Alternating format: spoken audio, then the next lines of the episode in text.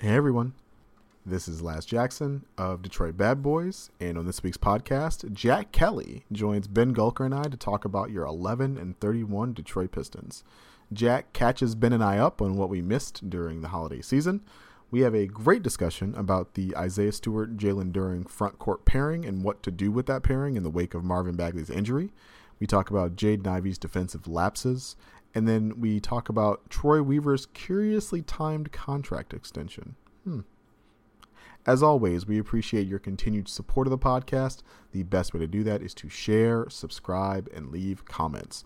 Please leave comments on the discussion post on Detroit Bad Boys. That's the best way for us to have the conversation that we want to have around the podcast. In order to do that, though, you have to be following DetroitBadBoys.com, which you should be doing because it's the best place on the internet for Pistons news and analysis this season. With all that said, it's time to go to work.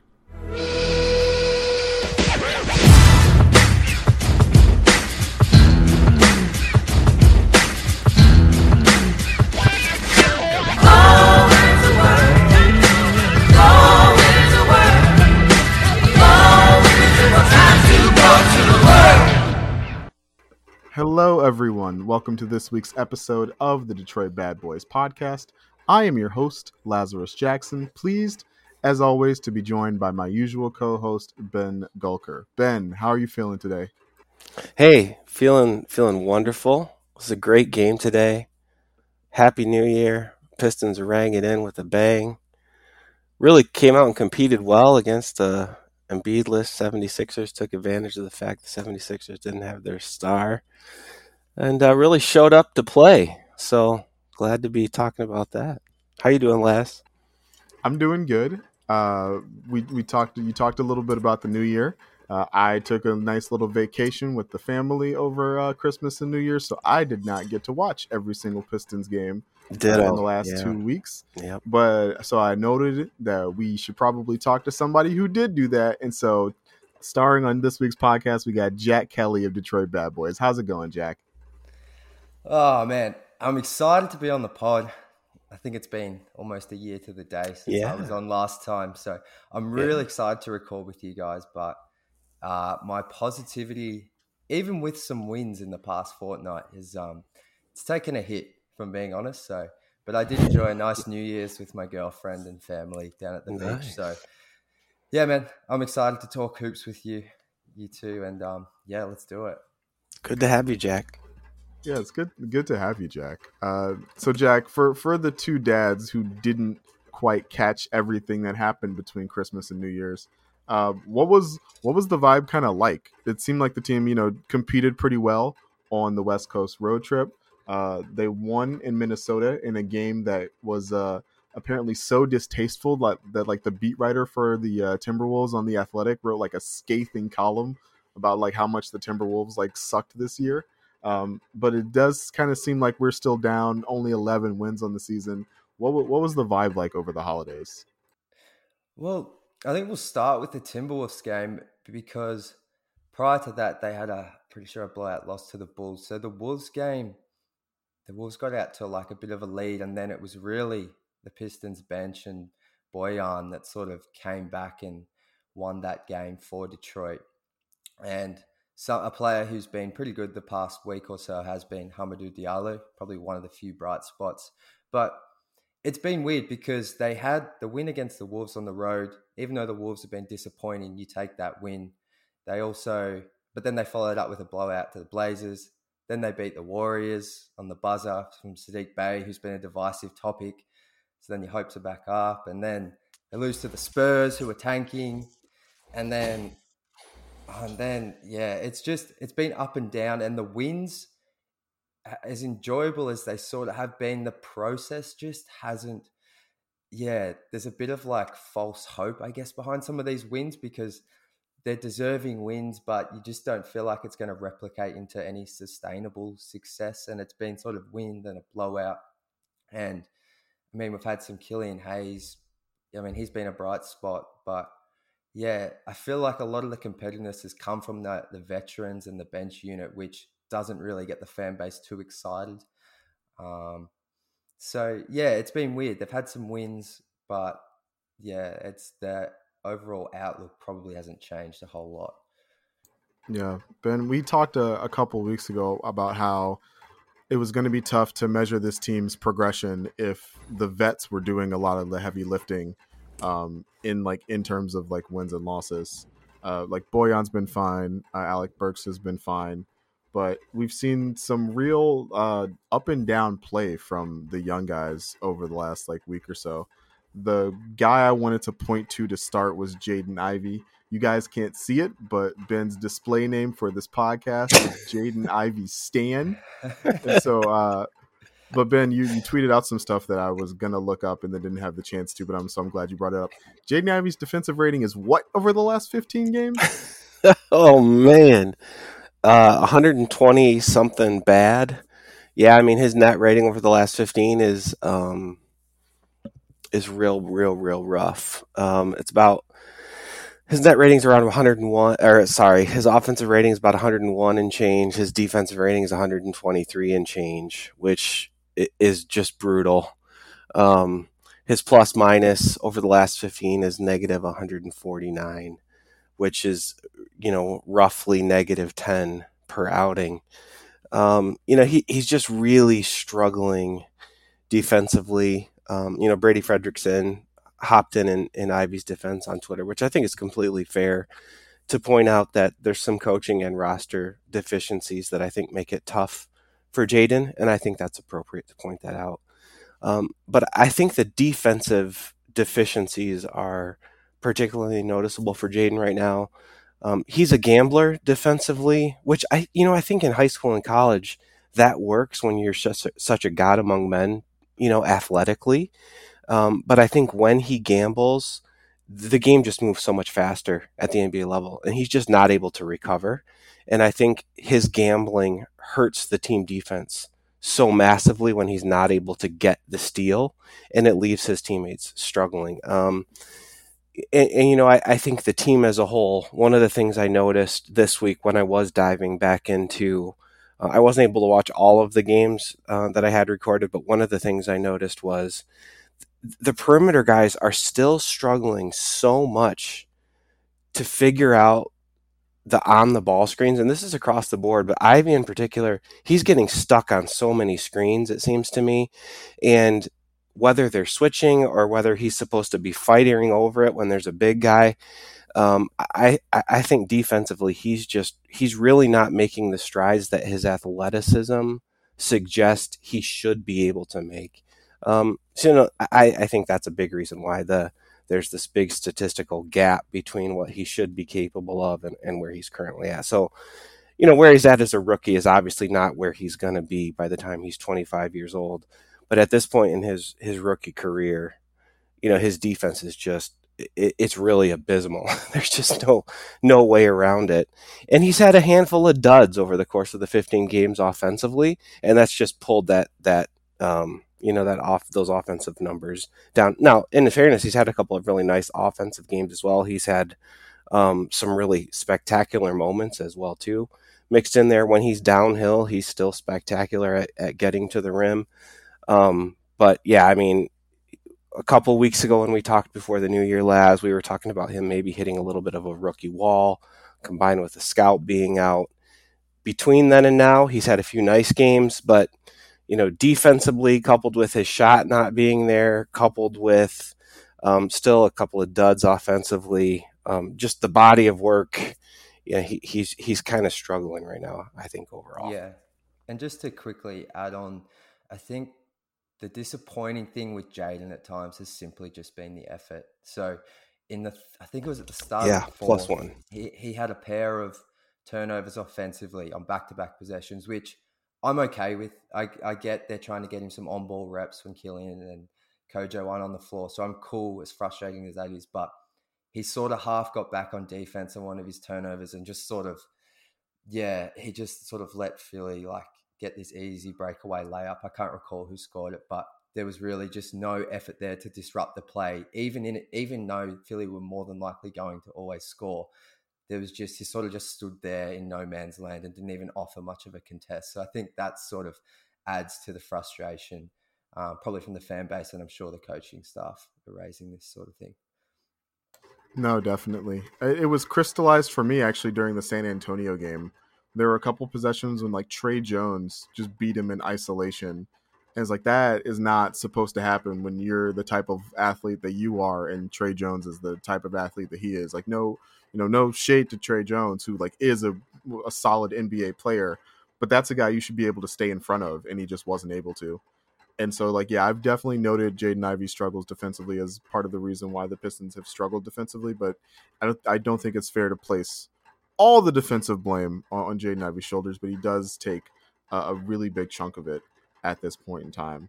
Uh, the other thing I'll, I'll, say is that uh, he's he's not shooting the ball well. Still, uh, he's still kind of been inefficient his effective field goal percentage is only like his effective. He has like a sub fifty uh, effective field goal percentage. It's like in the neighborhood of Killian's, which is like not not great, especially considering how uh, Killian started the year.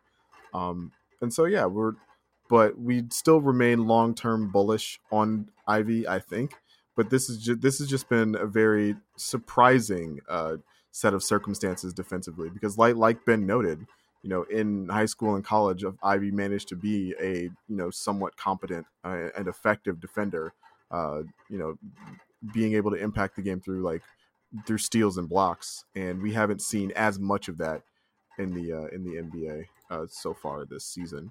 Um, the next thing I wanted to talk about was Jack uh, Hamidou Diallo entering the the rotation again.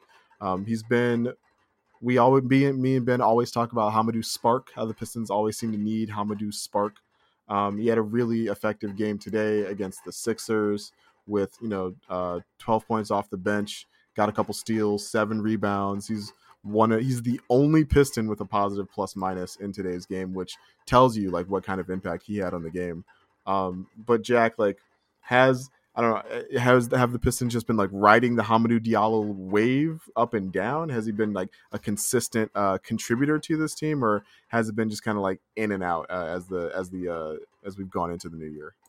Well, in the past couple of weeks, he's averaging ten points and five boards with a steal and almost a block. So, I think we all know Hami thrives amidst chaos. Like that's, you know, I mean, tonight or this afternoon, should I say, he had one of his like those backcourt steals he just randomly gets, and he, he's also a gambler defensively. His off-ball stuff is probably the thing that's hampered him on the defensive end, but I think just his chaos, um, his ability to get offensive rebounds, that's been an avenue of scoring for him.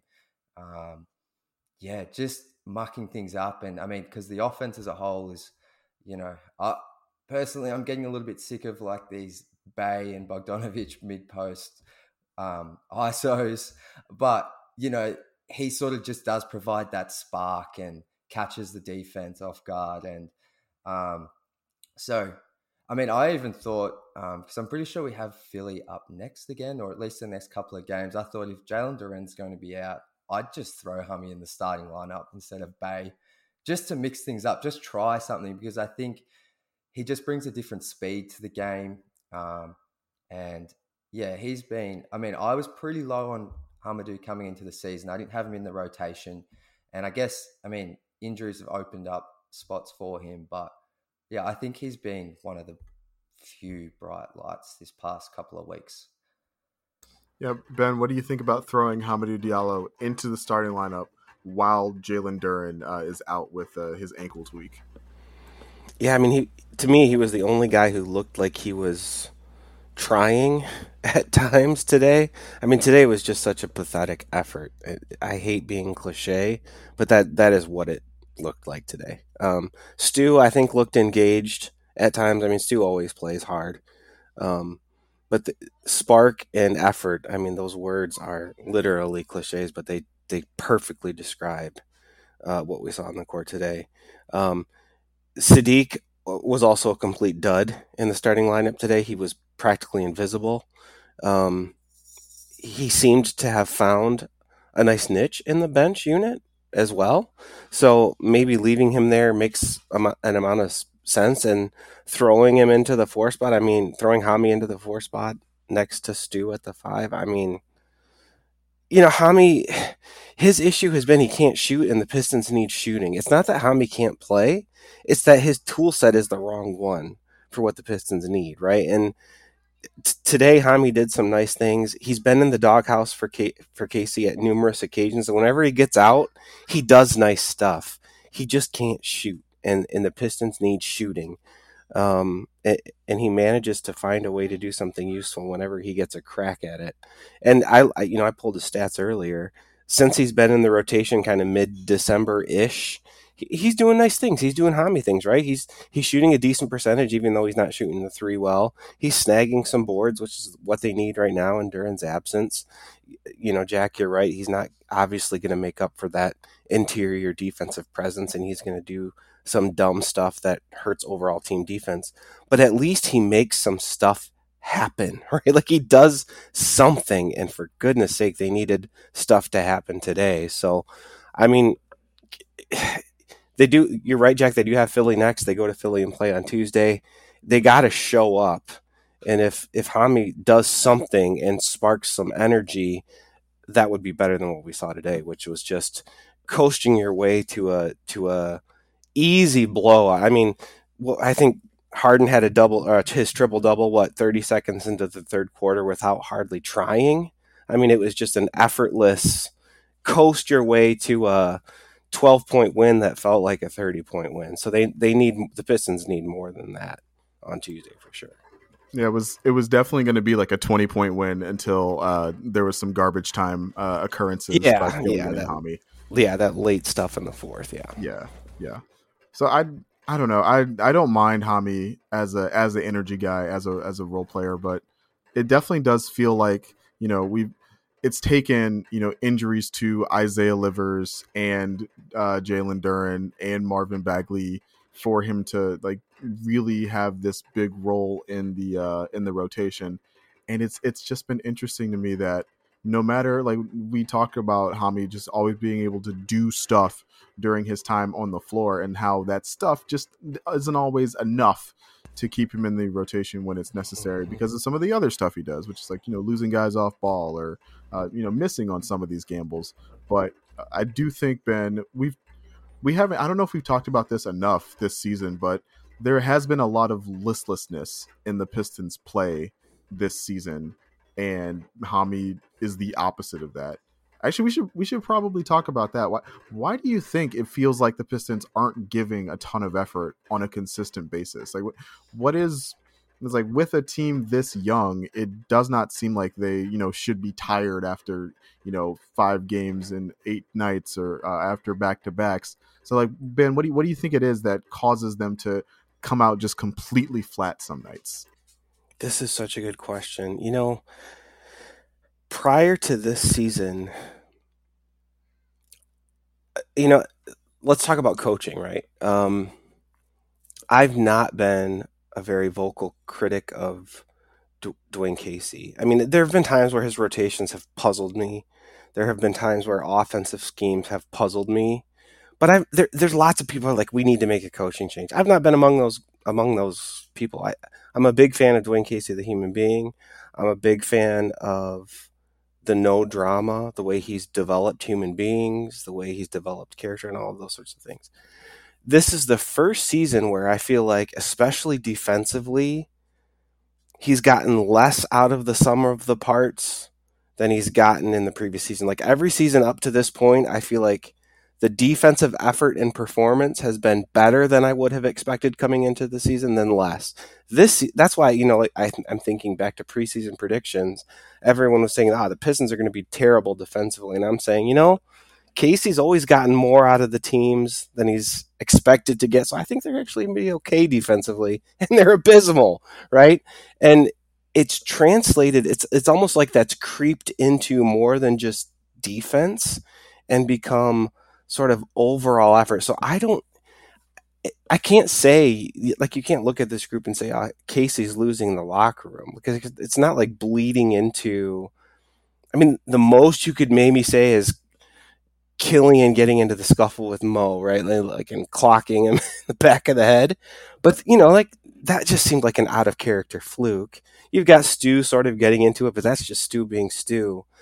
But but I don't know, like for whatever reason, this group of guys Casey doesn't seem to have been able to motivate in the same way that he's been able to motivate other groups of guys defensively.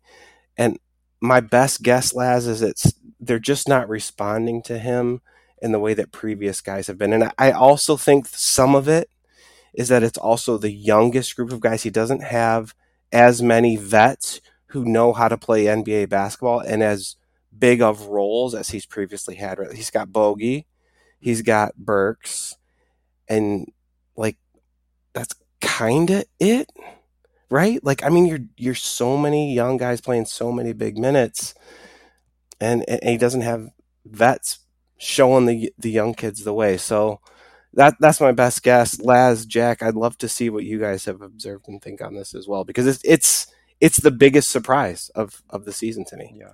No, I, I think it's a it is a really good question and it's one that's sort of hard to answer from the outside. I mean, one thing you could point to, which I don't think is a great excuse, but because of the game they play in Paris, I believe they've played the most games in the league.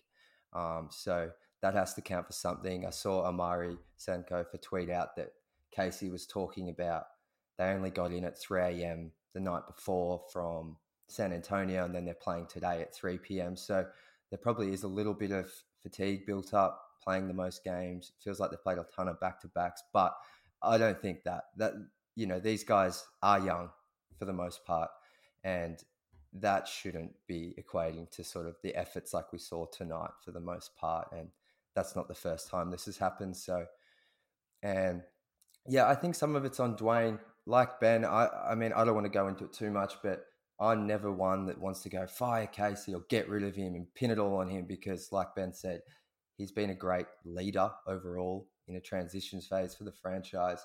But the past couple of weeks has been the first time I've started to sort of feel like a coaching change at the end of the season might be the right move. But I don't want to, you know, bore everyone with that. but I'll just leave you with that, I guess. No, I I definitely think that uh, you are not alone in thinking that a coaching change might be coming at the end of the season, Jack. I don't know if I'm ready to start, you know, calling for that, but I do think it's definitely on the table. Um, I think Ben's point about the lack of veterans to lead by example defensively is is a good one. I do think about all the it's a lot of miscommunications on def- on defense, right? Especially as they leverage more switching. It's a lot of poor transition defense, which is part effort, but also like part communication, like part matchup, part uh, you like you know get that guy like fill the wing, like stop the ball type of type of thing. And I don't feel like they've they have done a really poor job of transition defense uh, at times this season. Philly uh, today was a good example of how they've done a poor job in transition defense as well. Um, there's the play where like Harden bumps Killian is like trying to get to the guy in the corner in transition. Harden bumps Ivey like out of the way and is able to finish with left because there's nobody left in transition, despite it being somewhat of like a an even two on two fast break. it's just like stuff like that is just a killer from a from a from a defensive perspective. And I wonder if that bleeds into the effort a little bit. I wonder if you if you look up and you're down, you know, 12 every single first quarter because you're getting killed in transition, if that doesn't have something to do with your your effort level the rest of the game. Um, but I, that's my pet theory, I guess. Uh, but yeah, it, I I totally agree, Jack, that it seems like the the effort has not always been there, but I don't know fully like what to attribute that to uh, this season for sure. All right, the uh, the next thing I wanted to talk about was a bit of news that actually happened over uh, our uh, over our break. Marvin Bagley, Marvin Bagley got hurt. He uh, what was it, a uh, a hand injury. He will be reevaluated in six weeks, approximately like five days ago. So, you know, call it eight nine weeks until his return. This is Bagley's second extended injury of the season. Uh, Jack, you know, this shakes up the rotation, obviously, but what do you what do you think the Pistons will look like in general without having another like big to lean on uh, in Marvin Bagley? Well, I think we've already seen. I mean, Duren. It, it obviously means Duren and Stu. That pairing will now have to be split up for extended periods of times, which I don't think the numbers have reflected an awesome outcome with Stu and Duren next together, uh, next to each other. But I've enjoyed watching them play together and just developing some chemistry. But obviously, those two will have to be split up to try and maintain some form of interior presence all 48 minutes because for some reason it feels like Nerlens Noel's out of the rotation unless Stu's the only big available. So I'm not sure what's going on there. Um, but yeah, I guess Marvin has probably he's he's been quite disappointing this season. I was quite high on Bagley coming into the year. I may have got seduced a little bit by that end of uh, his play the end of last season, um, but I also think he hasn't been utilized in as much pick and roll as I would have liked. But anyway, he has been a little bit disappointing. But he still would have he provides you that ten point six rebounds off the bench. Um, so I think obviously the rebounding will take a marginal hit. And yeah, they'll just have to try and fill gaps. Everyone will have to rebound. Um, but yeah, it is a loss, even if Marvin has been disappointing. Yeah, Ben. Ben, do you think the Pistons? Uh, we talked a lot about Marvin Bagley's defense. Do you think they gain anything defensively by not having to play Marvin Bagley by choosing to stagger Stewart and Duren more often uh, in an ideal situation? I mean, when you're playing Hami at the four, I guess it depends on who you play at the four. Like Bagley's not a good defender. Um, in theory, you lose Bagley and put a better defender in his place. Um, with this Pistons team, I wouldn't mind seeing more Nerlens Noel, to be perfectly honest with you. I mean, he played fine today, I thought. I don't know, Jack, correct me, last, correct me if I'm wrong. I thought he, he played well. Um, I can't believe I'm saying I would like to see a little bit more Nerlens Noel, like maybe 12 minutes a game, just to like stabilize, like competent big men play. Like, oh, it's it's an 11 win kind of season when you're saying give me a few minutes in Nerlens Noel. I guess you're you're right, Les. Though I mean, when when you don't have Marvin Bagley to rely on for some offense, that should improve your your interior defense. Um, unfortunately for Marvin, I mean, this is the story of his career, right? I mean, he played 62 games as a rookie and he's been injured every season since. Um, I hope he gets healthy. A season ago in Detroit seemed to be like it could be his resurgence. Jack, you're right. He's been a little underwhelming this year. I think a lot of that has to do with the fact that he didn't get to play with Cade. You know, he was injured when Cade was healthy. He gets healthy, Cade gets injured. Unfortunately, that we didn't get to see that chemistry. Hopefully, you get to see it next year. Um, but you're right, Jack. I think they're going to have to. Casey and coaches are going to have to be creative about how they stagger the two bigs um, that they have healthy, and and maybe assuming we hold on to Nerlens and don't trade him for a 20, 45 second round pick. Um, we'll see a little Nerlens Noel anchoring some defense as well because I think he's certainly capable of being a competent big defender as well. Yeah, I I thought Nerlens was fine defensively in today's game against Philly. I didn't think he was amazing. I didn't think he was bad. I thought he was fine. Um, same, some of the same communication problems that uh, we've seen from the defense that's like caused uh, like poor switching and just open lanes like still occurred with Noel on the floor. So we can't, you know, it, it wasn't a panacea, but he, he was fine. He was fine. He made an impact. He had a couple steals, if I remember correctly. Yeah, he had a steal. Um, but uh, to Jack's point, it's like splitting up the Stewart Duren front court is kind of the big loss of Bagley. Like the the numbers say that that that front court has not been like terribly terribly effective. In 352 minutes this season, they have an offensive rating of 111 and a defensive rating of 117. Uh, when we looked at those numbers earlier, Ben, like they had like a defensive rating of 111, and we were like, "Ooh, that's kind of interesting." And now they're kind of back down to uh, that 117 uh, defensive rating, where they share that with a lot of the Pistons uh, lineups so far this season.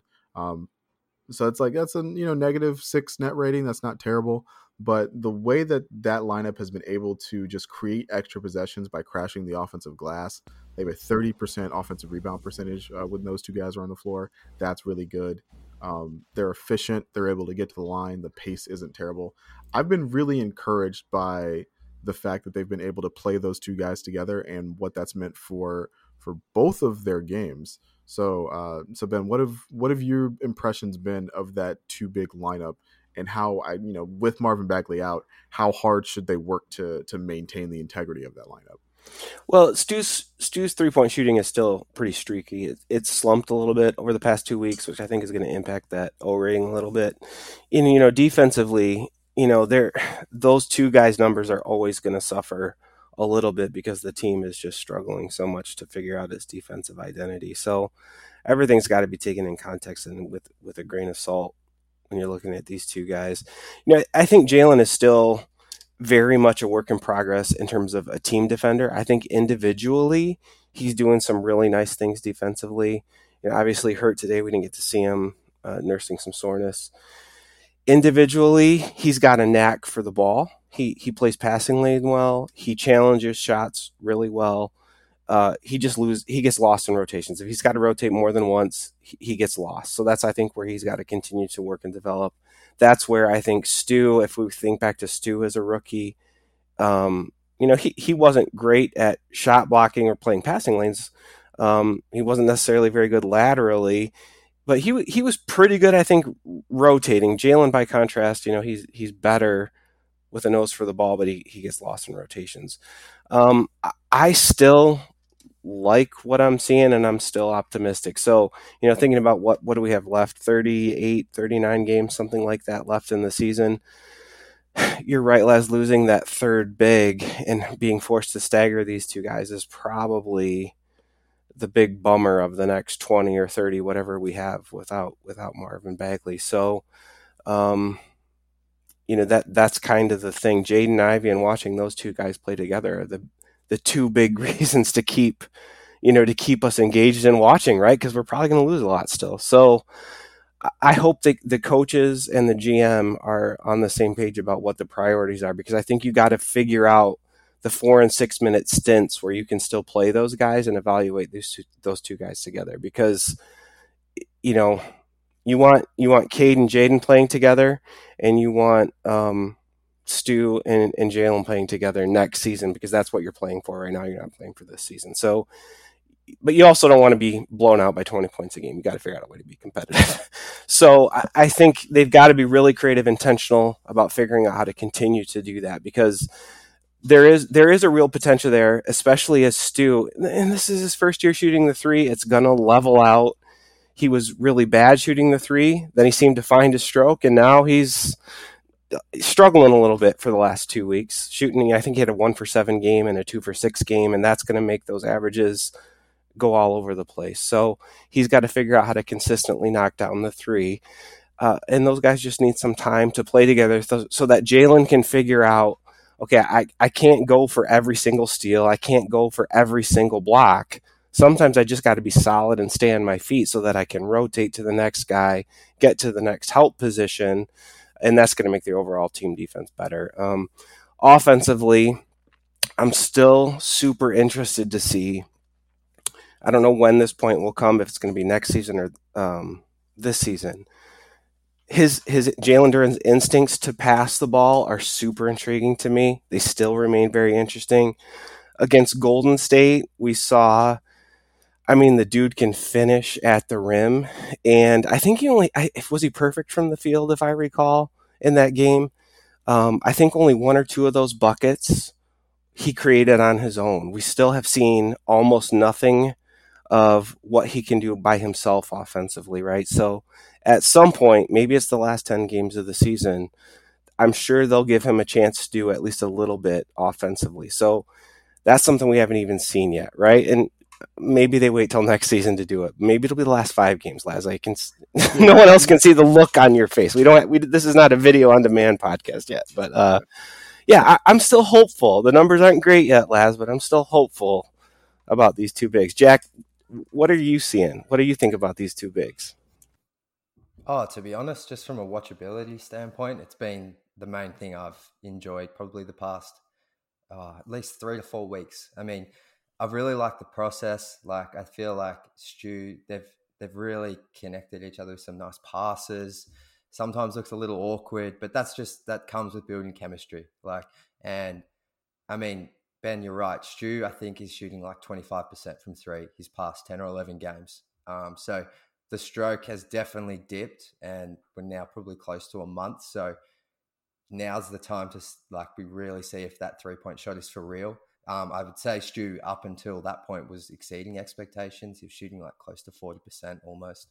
Um, so, but I've really enjoyed it. You know, I've seen Stu develop his drive game. He he actually had started going like teams were closing out on him in the corners, and he was taking people off the bounce. Um, once again, still looked a bit awkward, but I, I mean, I've really enjoyed it, and it would yeah, that that's this Bagley injury. If that means they're going to have to be split up a lot more, that's a bit of a bummer.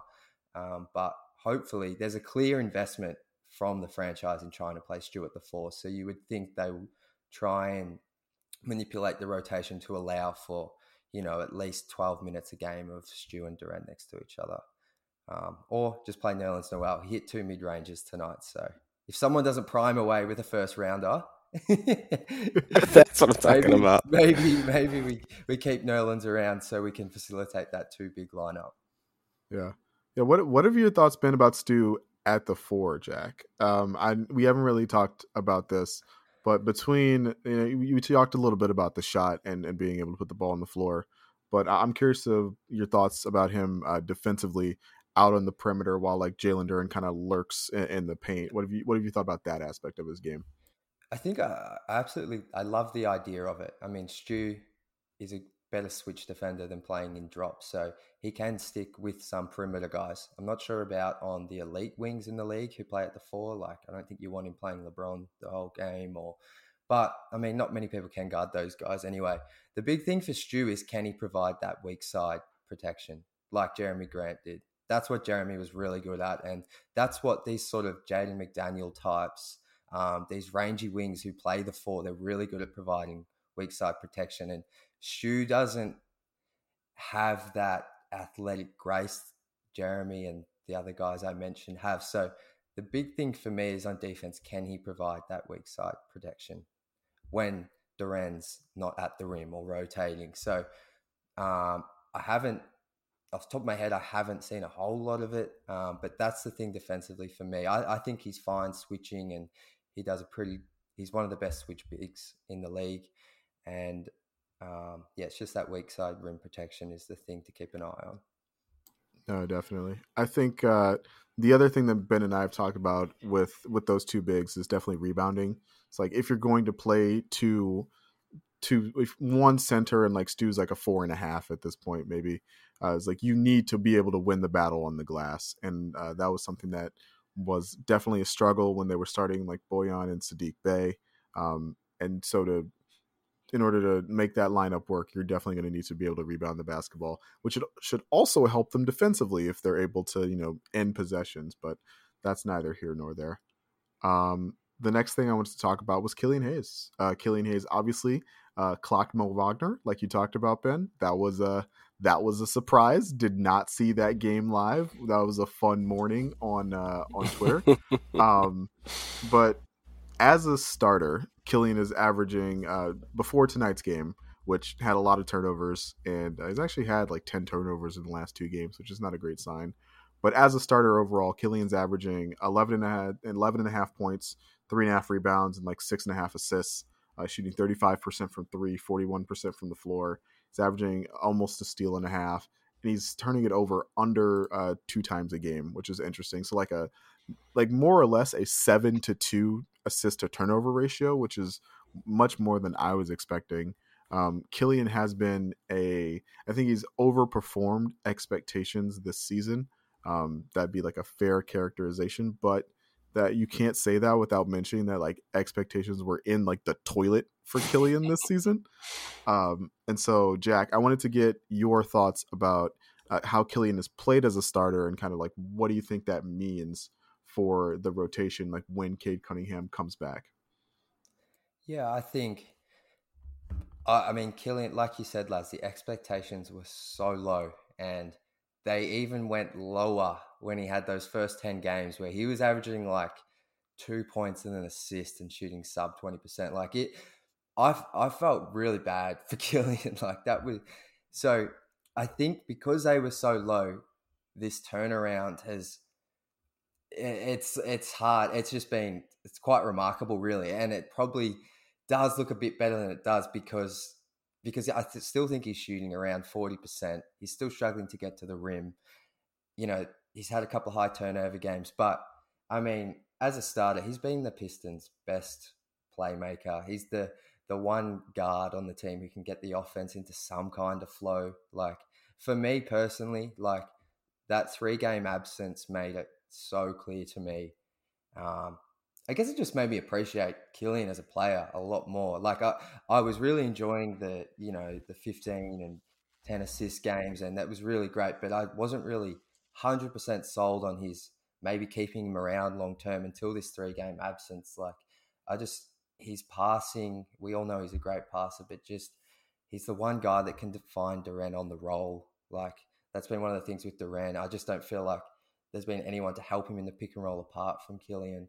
And yeah, I think he's finally found a go to move. I feel like that was one thing we all wanted from Killian a go to offensive move. And it is the least efficient shot in the game, but he's making it efficient. So that long two pointer, you know, he's got a shot. He's got a go to move. And we've seen him make that time and time again. Like uh, it almost feels weird when he misses one now. I mean, for me at least, which to think that halfway through this season from where I was prior, like I, am really happy to see Killian's progression, and I think there really is a question now: Do you keep him around long term as that third guard?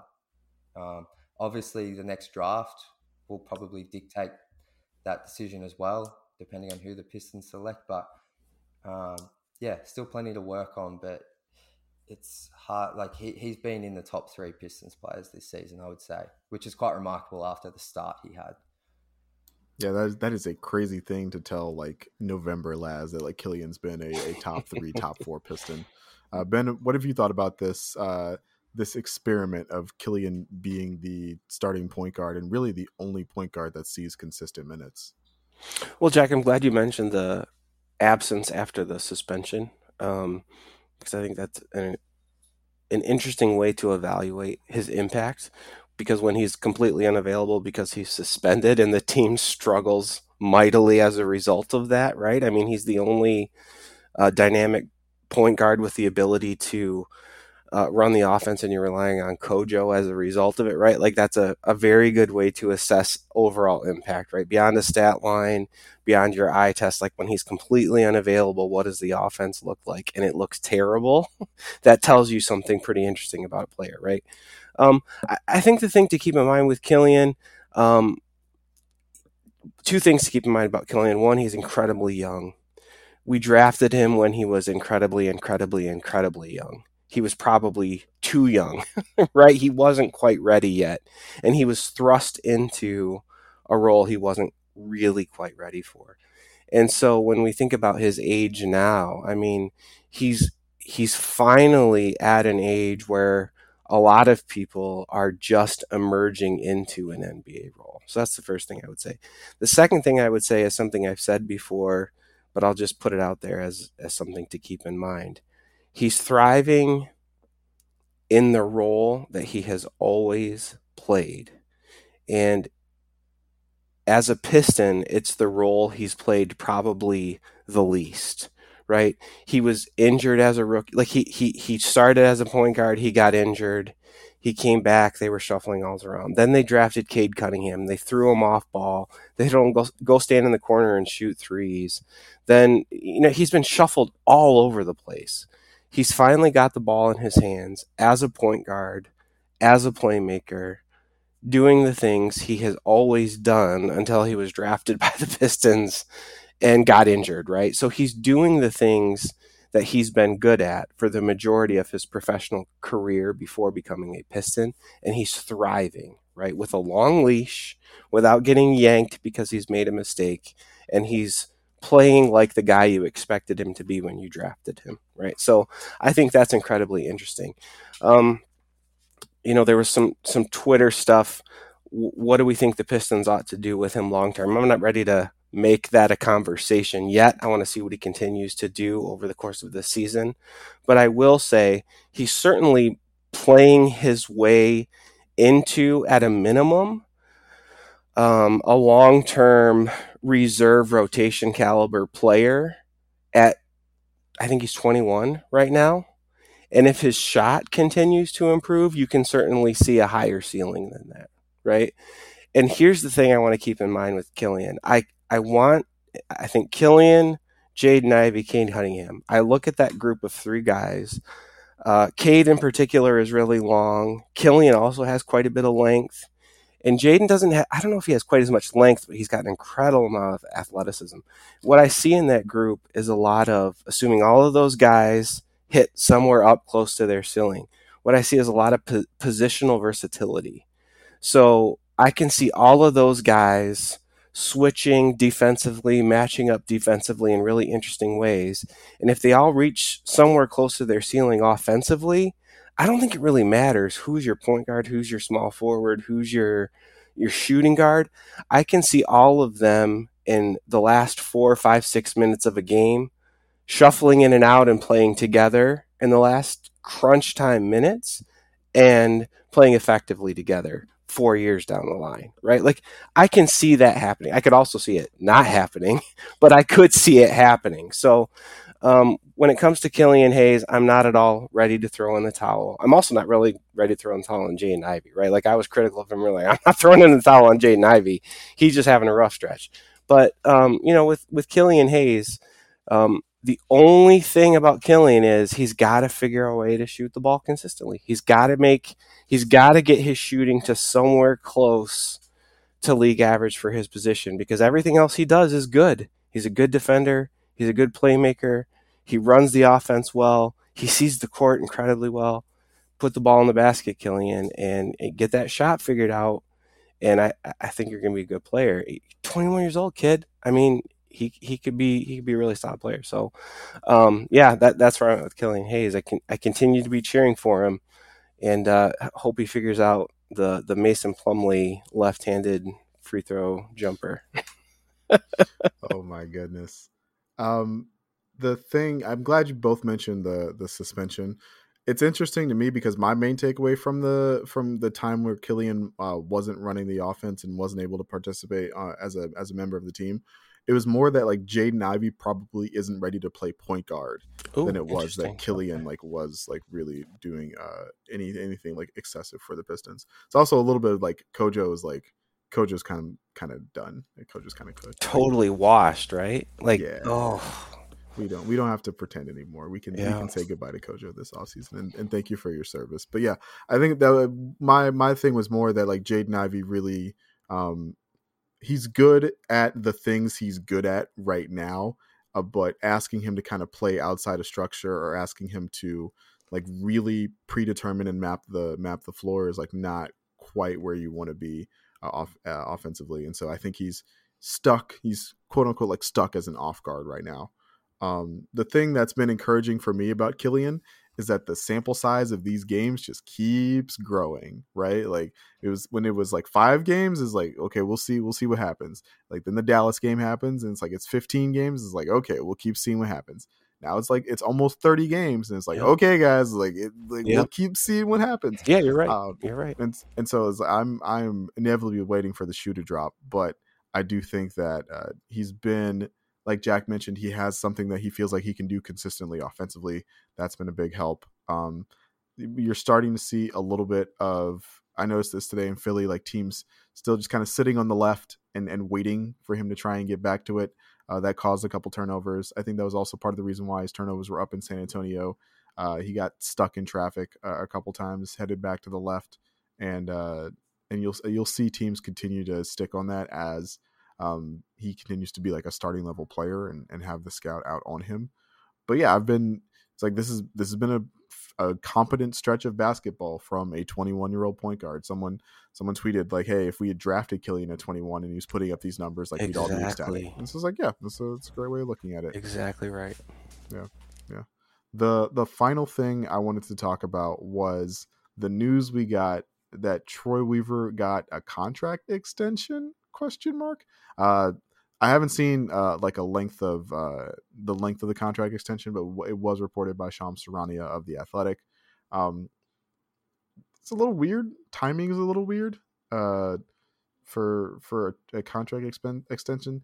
Jack, what did you think when you saw that news? Did you were you uh, were you expecting like a, a Troy Weaver contact uh, contract extension uh, to come down the pike this season? Yeah, it was a little strange, and I mean, I think it's hard. It's obviously hard to say is it the right or wrong move. Clearly, I mean, I don't mind that there's obviously a level of trust in Troy. I feel like, I mean, I've been a fan since 2011, but from 2008 to maybe Stan Van Gundy's time, like there was a, plenty of coaches that come and gone, players in and out. Like it was a pretty turbulent period. So I guess, you know, seeing that there's a level of trust between owner and general manager, I mean, I don't mind that, but the timing's weird. And I mean, there's no real rush. Um, I did want to add, I think it's, it, it's tricky with the Pistons because, I mean, I think we're in Troy's, this is his third season, I believe. And obviously, fans have, you know, we're starving for some form of success. I don't, I don't think there's been a playoff win since 2008, maybe 2007. So it's really tricky. And I, I mean, because you can see that the fan base is starting to question Troy, and rightfully so. I think it's important to remember when Troy came, he inherited a roster with really no assets at all. I mean, because I, I see the Pistons compared to the Rockets, OKC, and the Magic a lot, and all three of those franchises were able to flip out their stars and get a heap of draft picks, assets, even young players back to sort of kickstart their rebuild. The Pistons started with nothing. They had Sekou Doumbouya, and they were meant to get pick five and fell to seven and got Killian, who we've just discussed was a, he's a project. Stu's been nice. Bey's, we don't know what he's where Saddiq's at. I, I think Troy's drafted reasonably well. Um, but I do think next season it's definitely time. There needs to be, you know, the wins need to start coming. I mean, injuries.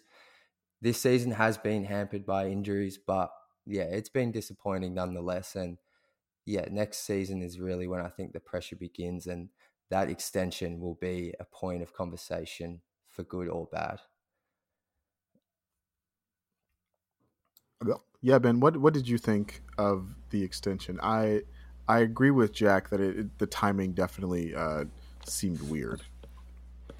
Yeah, uh, surprise is the right word for me as well. Um, I think in terms of wins and losses, obviously the out the outcomes haven't been there, but the the goals were clearly different than the previous uh, the previous brass, right? I mean, uh, Troy was tasked with a complete rebuild.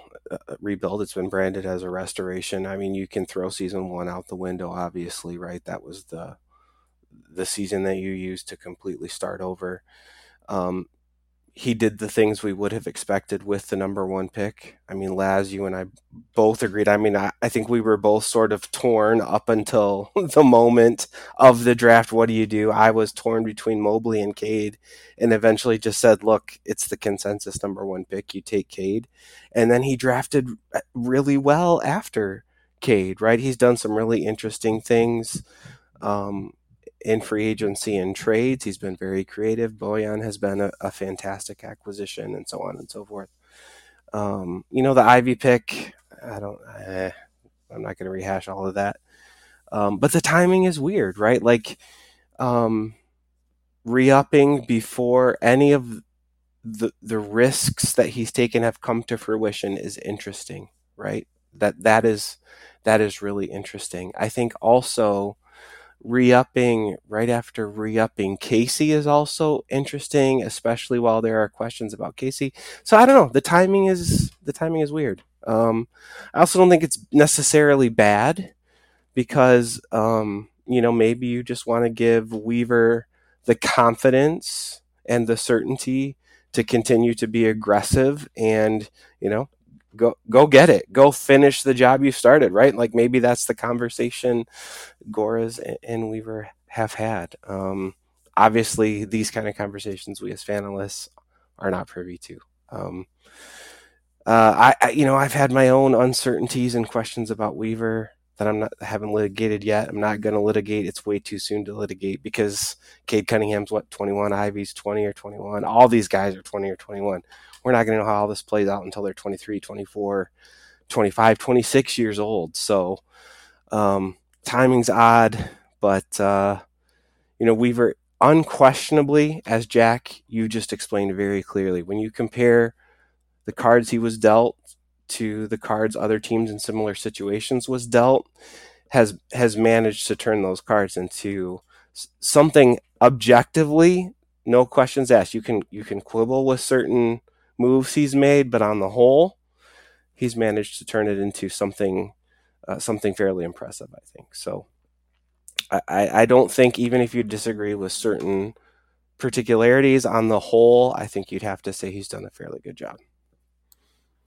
The timing was interesting because so like normally you're the GM, you get the contract extension after you win like the 40 games Correct. right like we're we're going into year 3 of Troy Weaver's tenure and we're going into year 3 of like sub 25 win team it's like normally you get the extension when like you make the play-in tournament or uh, you uh, you make the playoffs for sure. And it's like okay, like everything you predicted would happen, like the development you uh, you foresaw, the the guys you drafted, like they they developed accordingly, and so like we're rewarding you to get the reward before the actual thing has come to fruition was, just a little bit weird. I'll say that much. I do think a lot of it though was what I do. I think some part of it was what Ben talked about uh, in terms of like a, it's a li- the contract extension as a license to still be aggressive, as a license to not feel like you have to do you know uh, some sort of trade in order to preserve your your position, a license to like not do something like let's trade for uh, X. right, right. Let's let's trade for X guy so we make the playoffs for sure. Right, even if we're the eight seed and that, that hampers our cap for the next three years. So it's like I, I understand the theory of the case behind that. The timing was just weird. If I remember correctly, Troy signed a four year deal and this is year three, and so I, I like I guess year this next year was going to be uh, his final year, but it's like I, lame duck GMs happen all the time. So I'm, it was it was just weird. It was just weird. Uh, we'll we'll keep it at that. Um, Jack, thanks for coming on. Appreciate you uh, you being here. Appreciate you catching me and Ben up to speed with what happened with the games we missed. Uh, let the people know where they can find you, where they can find the the great work you've been doing for us. No problem, guys. You didn't miss much, so. but nonetheless, appreciate it. No, uh, thanks for having me on, guys. Um, yeah, you can find me on Twitter at Jack underscore Kelly underscore three one three. Um, I do have a Jalen Duren piece that should be dropping in the next day or two, just sort of going through the catalyst for his success as well as the intrigue surrounding his game. Ben mentioned his passing in the pod that features heavily. So, um, yeah, give us a follow. DMs are open to chat hoops. And um, yeah, thanks for having me on, guys. No, no problem. Advertising the open DMs is not something I would be doing, but you're you're a younger and uh, healthier man than I for sure. Uh, ben, let the people know where they can find you and uh, where they can chat with you about basketball this season.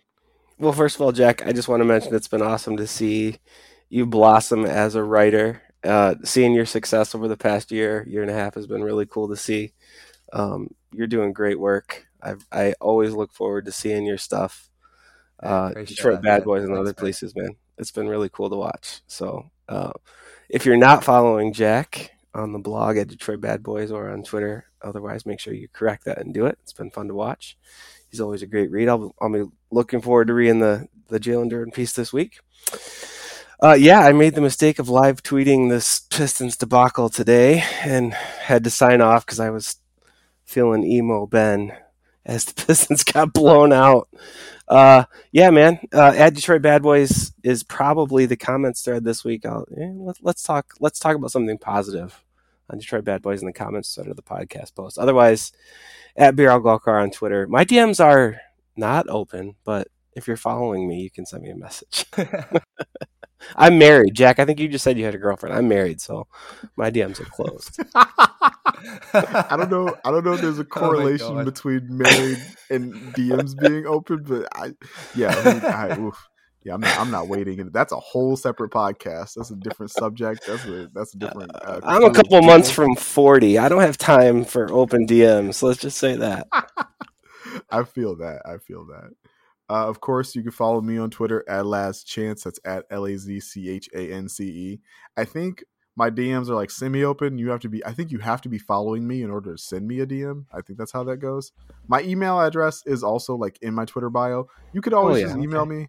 It's like I, I read all of my emails. I'm a I'm a zero. Uh, I'm an email zero guy, and so I read everything uh, people send, which is like next to nothing. Thank you for that. Um, but yeah, I I appreciate everybody who wants to reach out and chat hoops, even the people who are just yelling about Killian Hayes back and forth in my mentions. I appreciate you guys too.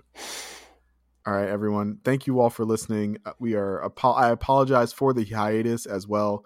Uh, we had some like holiday snafus. I went to uh, Nor. I went to New Orleans for like five days. It's like it didn't pack the microphone. It was just is a lot of stuff happening. So I know this podcast is like a week and a half late, but it got you Jack. So you should be happy about that.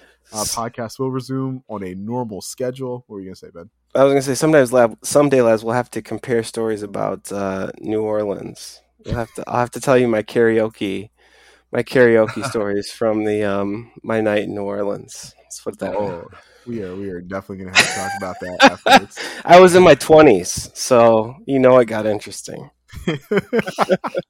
New Orleans, lovely city. Wait, the definitely karaoke- going back. Cat scratch. What's Cat the name? Cat's Meow, whatever that the famous karaoke bar is. I wound up there, so let's put it that way. Right, And on right. stage, Oh, hold on okay. stage against my will. Let's let's uh let's, let's keep the mystery, but yeah, for sure, you guys have to listen to the extended hours of the podcast. Yeah, Uh, after is- dark. yeah, the podcast after dark. All right, y'all. This has been the Detroit Bad Boys podcast. We'll be back on a normal schedule, I promise. Uh, so we will see you all next week. Thank you for listening.